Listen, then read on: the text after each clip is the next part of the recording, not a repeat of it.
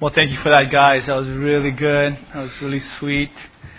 In light of our study in John 17, 17, that word is truth. I asked them to um, do a special song for us. And I actually recommended that they sing a, a Mighty Fortress, built out an old resounding hymn written by Luther with Belinda playing the drums. But uh, I'm glad they, uh, Mike emailed me. That's kind of a hard song for us to sing. Uh, it's about uh, Psalm 1. And I thought, good choice. And thank you for that. How, how true it is. Delighting in the law of the Lord. And we are blessed because of that. Well, we are almost during our study, not of the Gospel of John, but nearing the end of our study in John 17. And maybe a five part study, I guess, on verse 17 uh, of that chapter. This is the final sermon on sanctification from John 17. And it is our prayer as uh, your shepherds and servants and leaders that the truth of God's Word that is sown in your heart will bear a fruit of righteousness, not just for the next few days or weeks or months, but for the rest of your lives, rest of our lives. That our study in John 17 will continue to bear fruit fruits of sanctification, holiness, righteousness, faithfulness unto the Lord. And even decades down the road, we can say, um, God blessed us tremendously. Uh, those months when we looked at John 17 with a microscope and we peered into our hearts with the help of the Holy Spirit to apply these truths, and our children, our children's children, are still benefiting from our um, our feast in the Gospel of John. Well, just to review briefly this chapter, the simple outline of John 17. Again, verses 1 through 5. If you remember, weeks and weeks ago, we studied verses 1 through 5, how our Lord prayed for himself. Prayed that the Father would glorify him so that he might in turn glorify the Father. And then verses 6 through 19, we looked at Christ praying for the apostles and then we will we have the privilege in weeks to come to study verses 20 through 26 and Christ praying for us directly. But as of now, we're still in the middle section of this chapter on verse 17. It is clear from verse 6 on through verse 19 there is a change of focus. Our Lord had been praying for himself and he turns his attention away from himself to his dear apostles, these 11 men that Christ had chosen who are gathered around him in the upper room. He lifts up his eyes and he petitions to the Father on their behalf. Like a skilled lawyer, he gave four reasons why the Father must answer his request for them. He, he petitions the Father and gives him just arguments, reasonings, uh, proofs why the Father must answer his request. First of all, because these are the men who kept God's word. The, the, the revelation of God given through Jesus Christ was rejected by this world.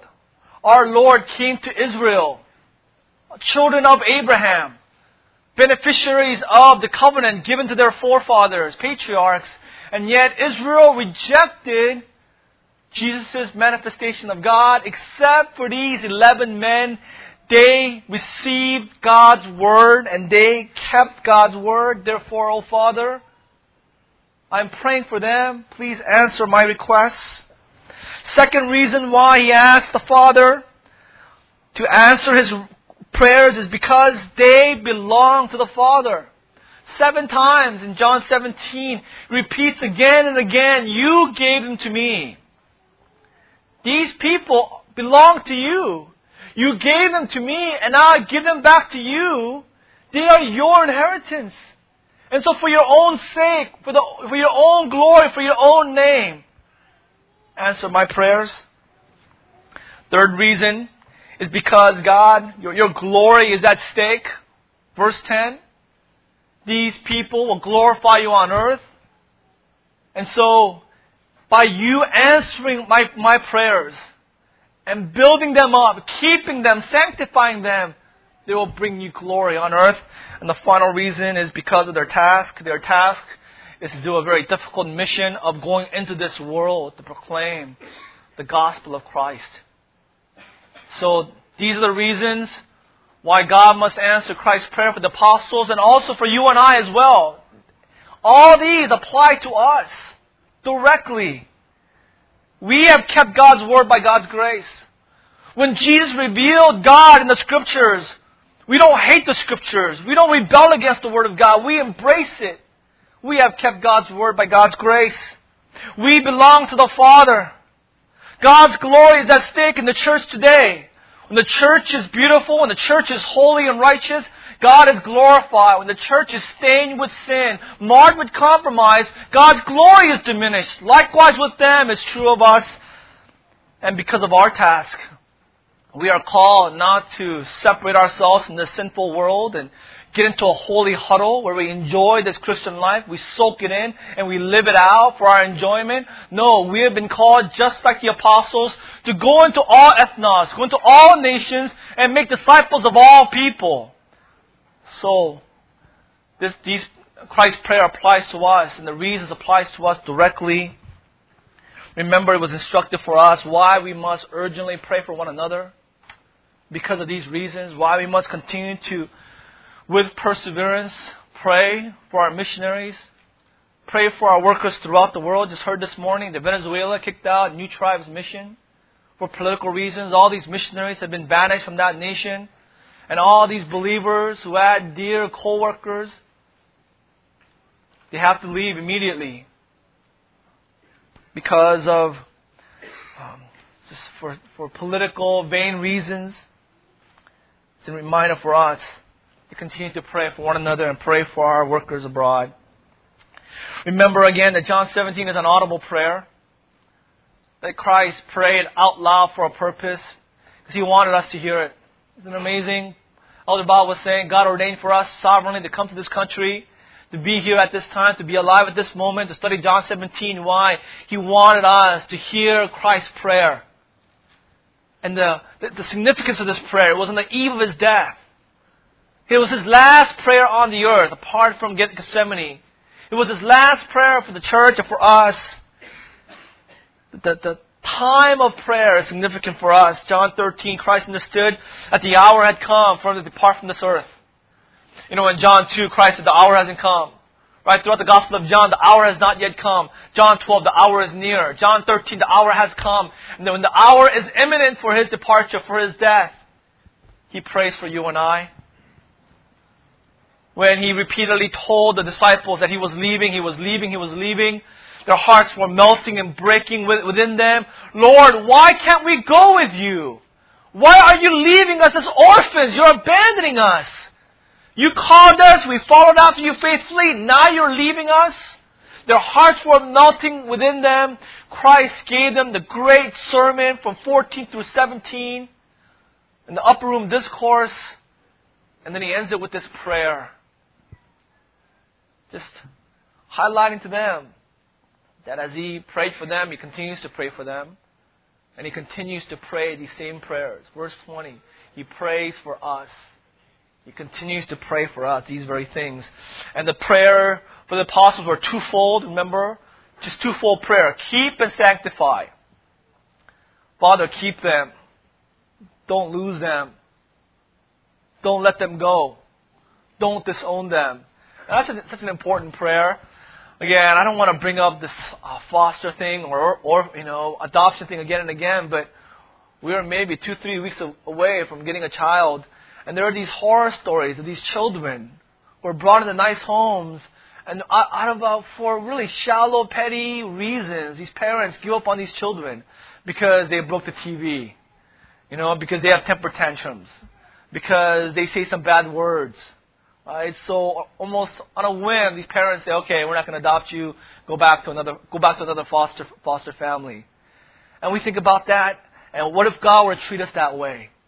What if we are promised all these things and God says at the end, "No, you're not good enough. You're too filthy. I didn't know you would commit these so many sins.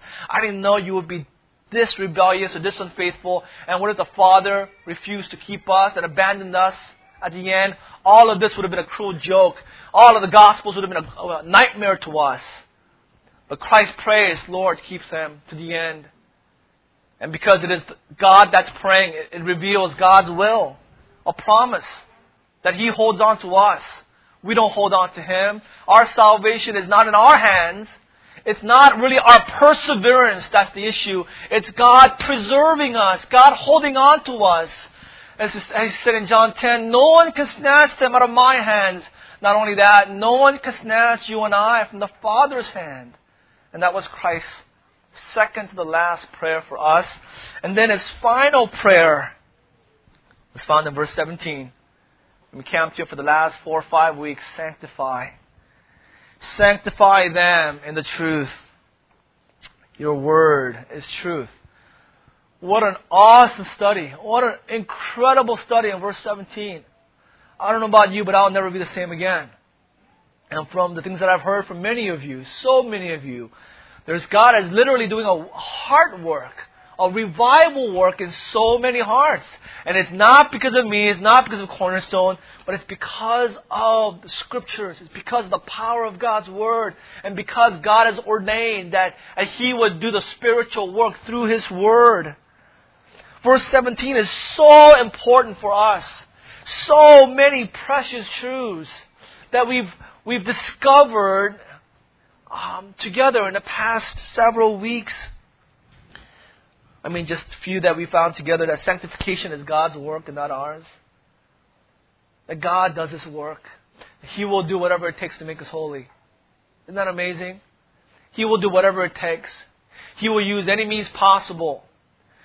Scripture and also direct discipline, using life circumstances, trials and sufferings why? Not to make us happy, not to make us comfortable, not, not for us to enjoy this life, but, but so that we would be holy and share and, and, and partake of His divine nature of holiness. What a comfort to us, right? That even our Christian lives, even our sanctification is not up to us, but it's up to God. That our arms are too short to box with God that He will pound us and pound us and pound us, and He will never let us go, and He will make us holy. I praise God for that. Reminds us that we are foreigners to holiness. We are sinners through and through. That sin is alive and well in our flesh. Therefore, we cannot be holy. We cannot produce this holiness.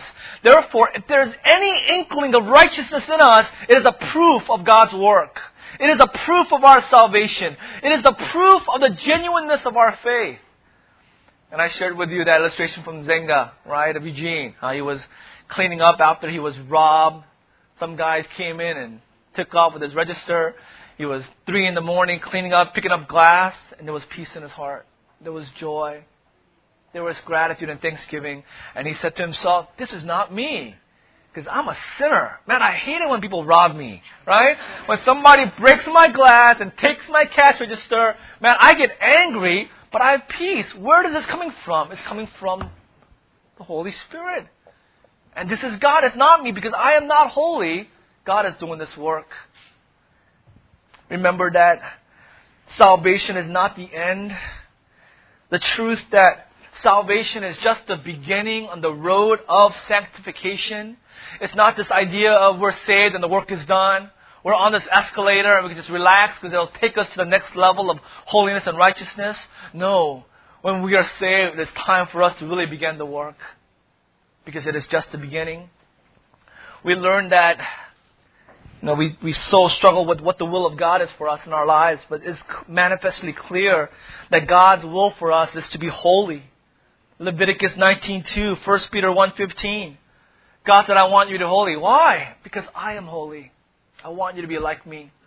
I want you to enjoy what I enjoy. I want you to taste the sweetness of what I am tasting. I want you to experience this pleasure, this delight of holiness. It's the idea you go and you have a good food, you have a good meal, and you want to share it with your friends. You know, tell your neighbors about this restaurant.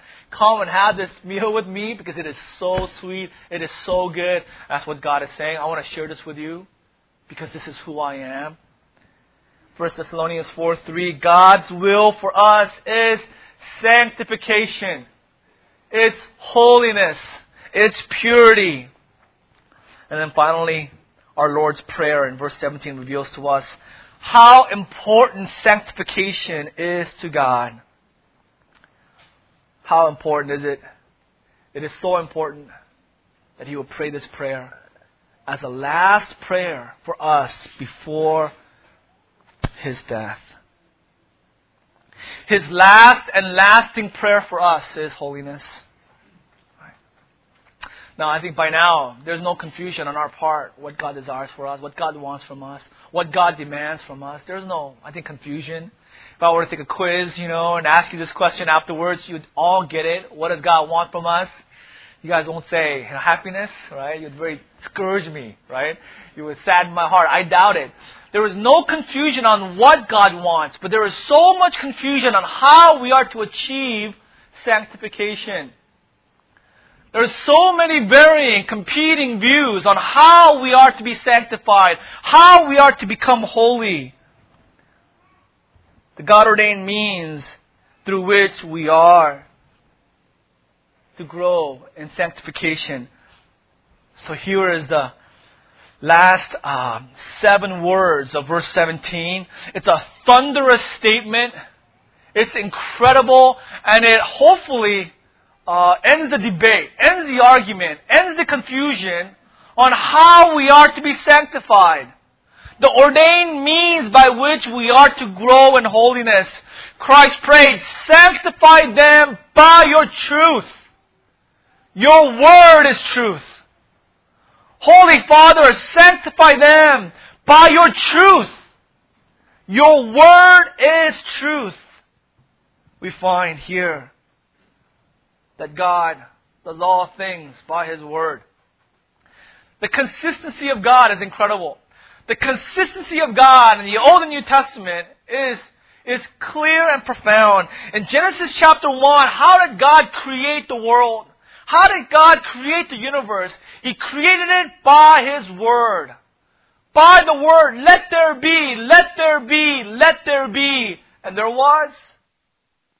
Not only did God create the world through His Word, He sustains the world by His Word. Colossians 1, 15 through 17. Quote to you verse 16. By Him all things were created in heaven and earth, visible and invisible. All things were created through him and for him. Verse 17, he is before, he is above, he is a, pro, a, a priority above all things, and in him all things hold together. Who is him? It is Jesus Christ. Who is Christ? John 1 1. In the beginning was the Word, and the Word was with God, and the Word was God. And by him all things were made, all things were created. So not only did God create the world through His Word, but He sustains the world through His Word. Everything holds together by His Word. And then we know, above, above all people, that He saved us by the Word of God. He saved us by Scripture, by the Gospel. It wasn't this mysterious interchange, exchange that happened where we accept Jesus and we feel electricity and Jesus comes into our hearts and all of a sudden, you know, uh, we're changed and we have no understanding of the Gospel. That is not how we are saved. We are saved through un- hearing the Gospel, understanding it, and obeying the Gospel personally. Romans 1.16 Paul said, I am not ashamed of the gospel. I am not ashamed. I believe in the gospel because it is the dunamis, the dynamite of God that saves all people, Jews and Gentiles. Romans 10:17 faith comes from hearing the message. So if someone does not hear the message, they cannot be saved through dreams. They cannot be saved through visions. They cannot be saved directly to, by the Holy Spirit. Someone has to physically go with the Bible and proclaim this message to them because faith comes from hearing its truth. Faith comes from hearing the message, and the message is heard through the Word of Christ. 1 Corinthians 15:2. Paul outlines how they were saved. By this gospel, you are saved. No other gospel saves you. Only this message, this truth, this word of Christ has saved you. So God created by His Word, God sustains, God saves all by His Word. And so it is no surprise, it should be no surprise to us, verse 17, that as Christians, He continues to work in us, operate in our hearts by the Word of God. By the Word of God. 2 Thessalonians 2.13 We always give thanks, thanks to God for you, beloved brothers, because God chose you as first fruits to be saved through sanctification by the Spirit and belief in the truth. How about more directly, Psalm 119, 9, 11. How can a young man keep his way pure? A young man full of sinful lusts. How is that possible? How can I be pure before God and man? By living according to your word. The word of God is the way out. The word of God is the way to fight lust. The Word of God is a way to be purified by living according to your Word. I have hidden your Word in my heart. I have memorized. I've meditated on your on the Word of God so that I might not sin against thee. John eight thirty two. You shall know the truth, and the truth shall set you free. Ephesians five twenty six. The illustration of how Christ has made the church holy, and how husbands are to make their wives holy is by washing them with the water of God's word. Right? So all husbands out there, you want think your wife needs a bath, you go and you preach to her. Right? You just preach her the word of God and you wash her with scripture. You bathe her with the word of God and she becomes sanctified. Right? Last verse, 1 Peter 1 22. You have purified yourselves by obeying the truth. How are we sanctified? By the truth. The ordained means the God ordained method, the manner in which God will produce holiness in His people is through the Word of God. It is not through an event. It is not through going this, to these large rallies, you know, these promise keeper meetings where you have like 100,000 men in a stadium with thunder sticks. Go Jesus, go Jesus. You know, we love Jesus. Yes, we do. We love Jesus. How about you? And getting into a fervor mindset and singing songs and, and having this emotional experience. That's not the biblical means. It is not through some holy man or holy uh, quote unquote prophet or apostle laying hands on you and imparting you an anointing of the Holy Spirit. That's not the way. It is not through some emotional experience, some mystical, inward, charismatic experience through which we reach a higher level of Christianity. These are all counterfeit ways. These are all external ways. They're external decoration that has nothing to do with the inner man of the hidden person of the heart. No, the way to holiness is mundane. The way to righteousness really is unexciting. It's maybe in the uh, uh, view of the world, it's kind of boring. It's too simple. It's too mundane.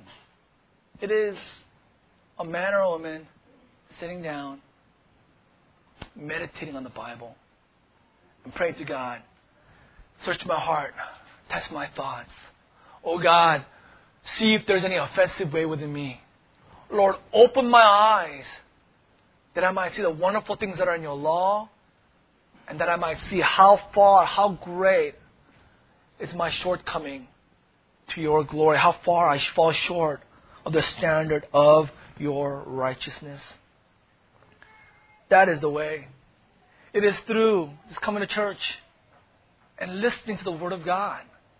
And the world hates preaching. The world can't stand it. Just the tone of it it, it provokes them to anger.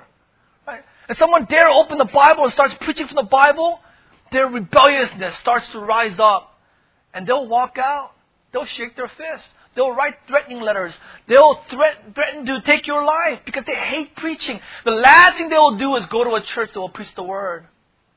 For us, we go to a church to hear the word of God. Why?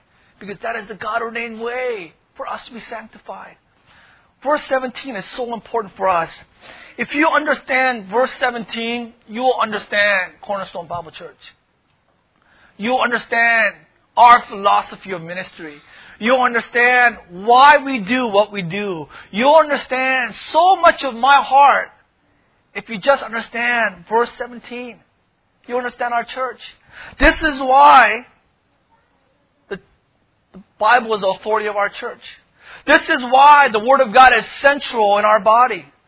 That's why we have such a high commitment, quote unquote, to the Word of God.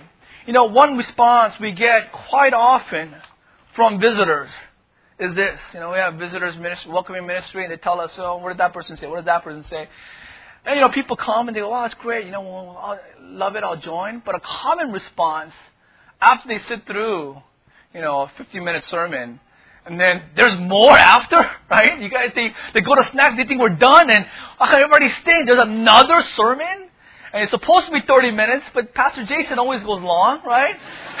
and I go kind of long, and Marcus goes long. They go, my goodness. And you know what they say? Common refrain is, you guys are too intense. It's too much. Man, your, your church is too intense. Your sermons are too long. Too many verses. Right? Where are the stories? Where are the jokes? Where's the movie screen with, uh, you know, clips from movies? Right? Where's the drama? Right? Too much truth. You know, and we are somewhat intense about the word, are we not? I mean, we preach verse by verse on Sunday mornings. We started the Gospel of John like five years ago, and we're on John 17. Right? I don't care how long it takes. I'll go slower. I mean, we, we want to we want to milk everything out of the Word of God as possible. And not only that, second hour we have married fellowship, we have young adults, CCF, evangelism training, F, we have a 12 week membership class, junior high students learning high theology, children's ministry, toddlers ministry, learning the Word of God. Not only that, we have flocks where they're going through Genesis, right? like a four year study in the book of Genesis. And then we have FOF2 as if FOF isn't enough. Right? There's an FOF2, and then we have CLI, Leadership Institute, and then we have CBI, a Bible Institute where we train the whole church. Why are we so intent on knowing and applying the Word of God? Because is the only way for us to be sanctified. There's no other way. If praying in tongues sanctified us, I'll be the first one in line. I will pray in tongues 24 7. I'll pray in tongues more than any of you, right? If it's through some guy in India has his power to sanctify me, I'm the first one going to Expedia and buying tickets to India. So he'll lay hands on me so I'll be sanctified, right? Because why? We want to be sanctified. We understand the Word of God. There, there are no shortcuts. There's no easy way. There is no tricks of the trade. There's no like shortcuts to, to gain sanctification. There's only one way, the arduous way, the mundane way, the daily grind way through the Word of God. This is why we have such an intent on knowing and applying God's Word. We understand that there's a symbiotic, symbiotic relationship between God's Word and our sanctification between our holiness, a direct correlation. Right? We understand our sanctification is directly dependent upon that. Let me go a little further. It is not just enough for us to, to, to read God's Word or listen to sermons. We have to make sure that we have the right interpretation. Right? We have to make sure that our understanding of the Bible is correct. Because if we misinterpret the Bible, we don't have the Bible. Because the meaning is the Bible. Does that make sense? Right? The Bible, the meaning is the Bible. If you read the Bible, and interpret it wrong, you might memorize the Bible, but you don't have the power of God's Word in your heart because you've interpreted it wrong. And let me give you a cheesy illustration. I use it all the time when I teach hermeneutics. Years ago, Bob told me this story. Him and his friends were hanging around. And Bob always shakes his head. He's like, why did I tell James that story? First of all, it's my story. Why is he telling it? And second, he's using it too much, but it's still funny. Bunch of his friends were hanging around. One guy said, let's go to Bob's. So they all went to Bob's home. One guy didn't show up. So next week, they're like saying, hey, where'd you go? We were waiting for you. Like, I was waiting for you. What do you mean? I was at Bob's Big Boy waiting for you guys. And you guys never showed up. Um, they were like saying, not Bob's big boy, but Bob's home. The guy misinterpreted, let's go to Bob's. Right? Simple misunderstanding led to you know, one night where he missed out on fellowship. Not a big deal. But if you misinterpret the Bible in terms of the gospel, in terms of the essence of God, attributes of God, in terms of God's plan of salvation, in terms of God's will for us, in terms of how we are to relate to one another as brothers and sisters in Christ, how the church ought to function. Right? Uriah was killed on the spot. Why? Because he missed the memo. Don't touch the ark. Right? Or he, you know, he fell asleep when they were, when they were teaching that about how to treat the ark. So when the ark of the covenant was falling to the ground, he grabbed it. God struck him dead, revealing God as a holy God. He expects and demands all his commands to be obeyed because he's a righteous God. Well, how much more are we to obey the word of God as he intended us to obey? So it is not enough for us just to read and memorize the Word of God. We have to make sure that the paradigm that we have from the Word of God is accurate and consistent with the Scriptures. That is why we labor over the Scriptures privately, and your pastors labor over the original languages. And then on Sundays and on flock nights, we labor together over the Word of God because it means our sanctification. It means our sanctification. To further emphasize this point, let me flip the coin around and, and point out to you that the opposite is true. Right? That if only way to be sanctified is through the right understanding and an in-depth understanding and obedience to the Word of God, then the opposite is true. That without the Word of God, sanctification is impossible. The opposite is true. Without God's Word, true and practical sanctification is unattainable. We cannot grow as Christians apart from the Word of God. I give this illustration maybe a while back, but it, it directly uh, is, is, appropriate for this point. Um, last year in China, um, 13 babies died. 170 babies suffered malnutrition, uh, even uh, brain damage, because moms fed their children milk powder, right? That ended to be ended up to be fake, right? And when they tested this, these, uh, uh, you know, formula milk, found that the actual ingredients were nothing but starch, flour, and sugar. Right? So China is known to make, you know, fake Prada bags, you know, fake, you know, Microsoft XP programs or fake Nikes, right? You know, you buy fake Nikes, you know, the, the soles fall out on you after a day. You, you lose that on five bucks, right? Ten bucks. Big deal. But you buy fake formula and feed it to your daughter or son, and your daughter or son's not growing, they're shrinking in size, and by the time you realize what you're doing, it is too late, and your baby dies or if baby suffers permanent damage, that is a crime. That is significant. That is criminal. That's happening in the church today.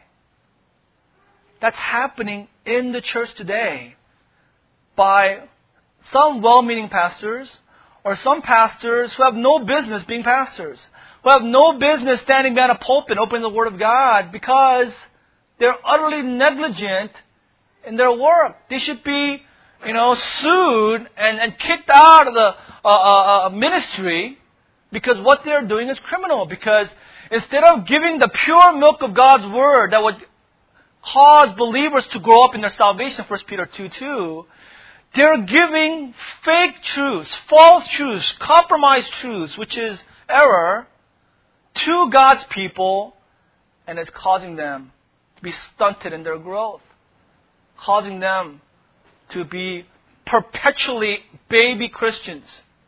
They never grow beyond the gospel. They're in a church for 10, 20, 30 years, listening to countless sermons, and at the end of 20 years, they know God loves me. Jesus died on the cross for me. And, you know, Noah and the flood. And they don't know anything beyond the deep doctrines of God's plan for salvation, who God is, who Christ is, what He has done, and what He demands for us. so many in the church are fed junk food. Walter Kaiser said this It is no secret that Christ Church is not at all in good health. In many places of the world, she has been languishing because she has been fed, as the current line has it, junk food. All kinds of artificial preservatives and all sorts of unnatural substitutes have been served up to her. As a result, theological and biblical malnutrition has afflicted the very generation that has taken such giant steps to make sure its physical health is not damaged by using foods or products that are carcinogenic or otherwise harmful to their physical bodies. A worldwide spiritual famine resulting from the absence of any genuine publication of the Word of God continues to run wild in most parts of the church. End quote. Amos said there will come a day, there'll be a famine, not a famine for food, not a famine for water, but a famine of hearing the Word of God. The Word of God will abide forever. But there will come a day when no one will preach God's Word. And Paul prophesied this to Timothy before he died. He said, there will be dangerous times ahead of you, Timothy, when these people will surround, gather around them teachers who will teach them what their itching ears want to hear. So these teachers will cater to people instead of teaching God's truth as it is they will teach people what they want to hear and give them error, causing them some to be um, to, to, to go on in a state of false assurance. Because they're teaching error, there's so many who are non-Christians, they think that they're Christians because they're preaching peace, peace, safety, safety, all is well. God loves you. Don't question your salvation. There are all these people who are non Christians. They, they, think they're Christians. And these pastors are lulling them to passivity. And they say, everything's fine. You'll be okay. And then on Matthew 7, Christ says, on, on that day, many will say to me, Lord, Lord, have we not done all these things? And Christ will say, Never have I known you. And they'll say, That's not what I was taught at church. That's not what my pastor or small group leader told me, my youth pastor told me. Or regardless, you are culpable before God. Away from me, you workers of iniquity. And they will pay an eternal price because they were lied to. God is sovereign, but practically, because of, a, of, a, of, a, someone posing as a pastor, posing as a teacher, lied to them, they were led astray. But for Christians, they will be lifelong baby Christians. Never grow beyond the basic gospel message. For them, true sanctification is a foreign experience. They have no discernment because they're eating junk food all their lives. Their appetite has uh, been acclimated to junk food. So when they hear the Word of God, they can't digest it, they can't handle it. Even if they've been Christians for 5, 10, 20 years, the Word of God has to be, you know, like a you know, one year old child, right? Year and a half. You have to cut food up really fine. Or you have to mix it up for them, like in a blender because they can't digest solid food. So you have these people, you have to tell them, you know, God loves you, but also God is holy. And stop there because they can't digest the Word of God because they've been fed junk food for so long. They, they have no understanding, no insight, or limited insight, limited wisdom in it from the scriptures. And because they've been fed junk food spiritually, they're filled with pride. They're filled with self righteousness and personal legalism. And so their hearts are not open to the gospel. It's, a, it's an awful, spiraling downward cycle where without God's grace, they're ensnared in that trap for a long time, if not forever, for their whole lifetime. That's why Paul said to the Corinthian church, I cannot address you as spiritually, as spiritual, but as worldly, mere infants in Christ. 1 Corinthians 14:20, brothers, stop thinking like children Stop thinking like infants. This is largely due to the fact that so many pastors and teachers in the church do not teach the whole counsel of God's Word. At the same time, believers are not victims. Believers are responsible and they're taught to crave the pure milk of God's Word. And J.C. Ryle said this there's a shameful scandal in the church today. He said, I write this statement with sorrow. I dare say it will be received by some with surprise, if not with incredulity. But I write it down calmly and deliberately, and I am certain that it is true.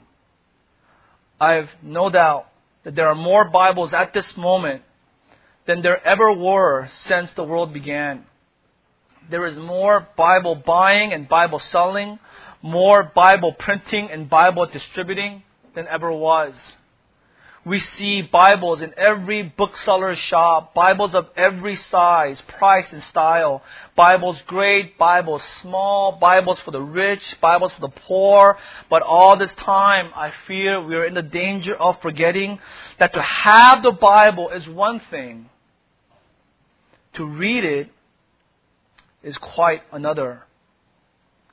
I fear that there are many parts of the wor- world, there are many parts of the Word which some people never read at all. And the scandal of Cornerstone is that we are so well taught, but there are still so many of you who just do not read the Bible. Right? Just do not meditate on God's Word, are not memorizing it, are not in it consistently, and are not obeying the Word of God. It is scandalous. It makes sense for someone who's been fed junk food and they don't have the opportunity to, learn God's Word and be equipped with the Word of God. But it's scandalous in a church like ours, still to this day, believers who've been here for years are not personally taking in the Word of God, meditating on it day and night, and delighting in it. If you will not do that, the sanctification is still beyond your grasp. It's still unattainable for you because there is no other way. I so wish that I could just lay hands on you for you to be sanctified. Then I'll lay hands on myself first. But there's only one way. It is through the Word of God. A few final thoughts to close our time and close our study on verse 17. One thought is that our sanctification honors God's Word. Honors God's Word. Our ultimate goal is not our sanctification. It's not for us to be holy. Hey, everybody, look at me. I'm holy. You know, I'm righteous. I'm pure. That's not the goal. We want to be sanctified because when we are sanctified, it honors God's word. Idea of 1 Timothy 3:15. Paul says, "The church of the living God, it is the pillar and buttress of truth." in Ephesus, to which these letters were written, the word pillar had a special significance because in the city of Ephesus, there was a temple of Diana. It was one of the seven wonders of the world. One of the distinct features of the temple of Diana was its many pillars 127 pillars, each one of them the gift of a king. All were made of marble. Some were studded with jewels overlaid with gold. Often a statue of a famous man is set on top of a pillar that it might stand out above all ordinary things and that people might clearly see the statue on top of this pillar.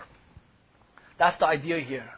We want to be sanctified. We want to be, we want to be holy. We want to be set apart. Why? Because we want to uphold the Word of God. We want to be a pillar for God's Word.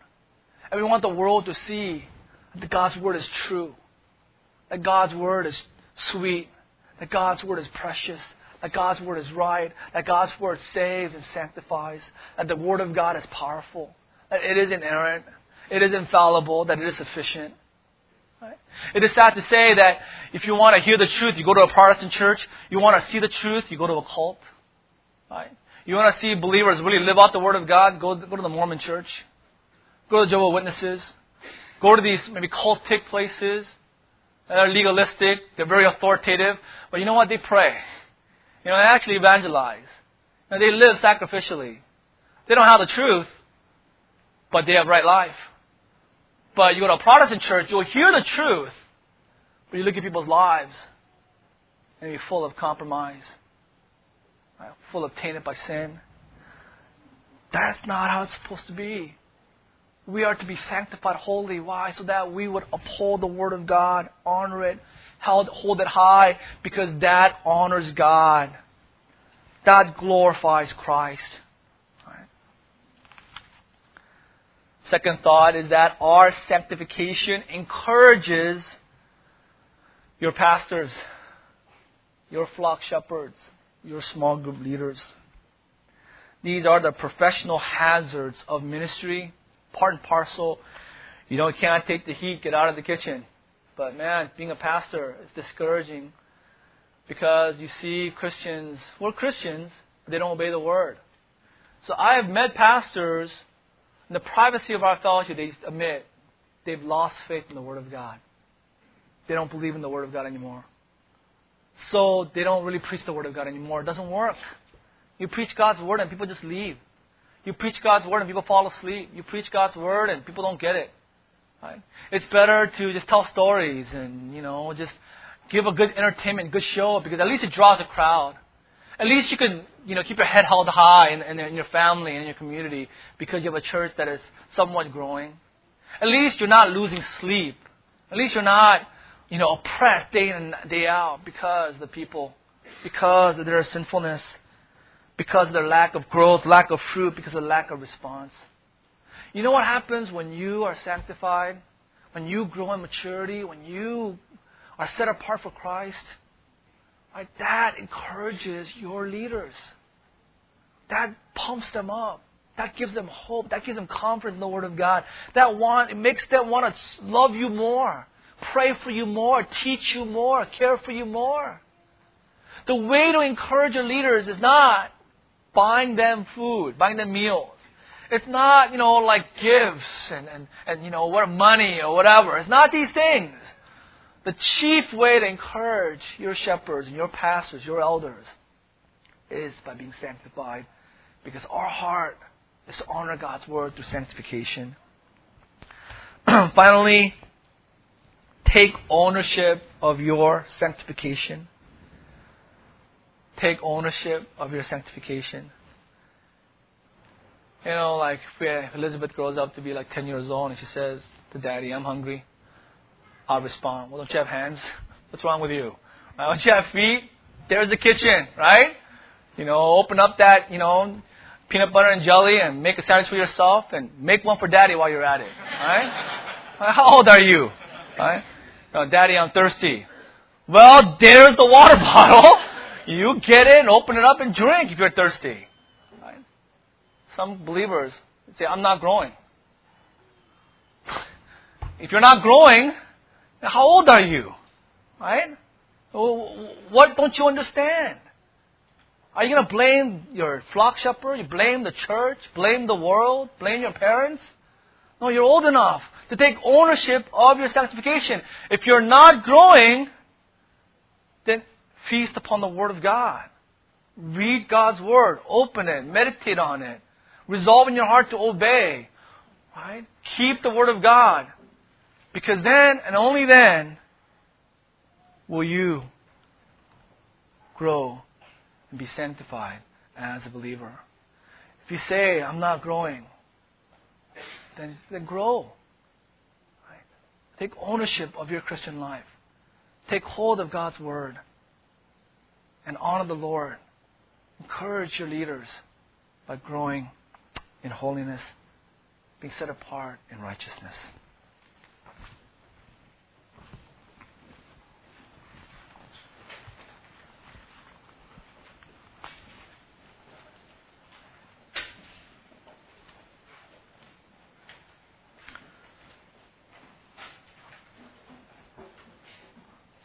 Oh, Holy Father, we do thank you for the Word of God. We thank you for without the Word of God, not only will we not know your will for us, not only will we not know how we are to obey your will, Lord, we will miss out on the heat and passion behind your commands. May our vision of Christ be clear on the eve of his death. That he prayed for us. That right now, the right hand of God, He continues to pray for us. And His prayer is that we will be sanctified. Oh Lord, David prayed years ago that you would not take the Holy Spirit from him. Our prayer is the same. That you would not take the words inspired by the Holy Spirit from us. Lord, that we would not test your patience to a point where you would say, I'm going to hide the word from your eyes. You will hear but not understand. You will see but you will not perceive. You will listen but your heart will be hardened because we were so faithless to the Word of God. We were so unfaithful and so proud and, and took the Word of God for granted. Lord, we pray that that would not be so for us. Lord, that you would not take the Bible from us, take the Bible away from our minds, from our hands, from our hearts, from our lives. If you were to take the Bible from us, Lord, it would all be lost. We would not be able to be holy tasting the sweetness of your, of your glory in its fullness. Lord, while we still have the Bible in our hands, may we take hold of it. And may we individually, O oh God, resolve to feast upon the Word of God. Lord, may we resolve to be, that it will be our meditation day and night. That the Word of God will be hidden in our hearts. That it will be our song. Lord, it will be our shield, our refuge. It'll be the source of our comfort. That the Word of God will be a, fire burning within our souls. That we'll be weary of holding it in. And that out of the overflow of our lives, we will declare it to this world. Oh God, may our passion be singular, singular for your word, where you've ordained that we will be like you through the word of truth. We thank you for praying for us. Um, oh Lord, help us. Give us grace as we seek to glorify you. In Jesus' name.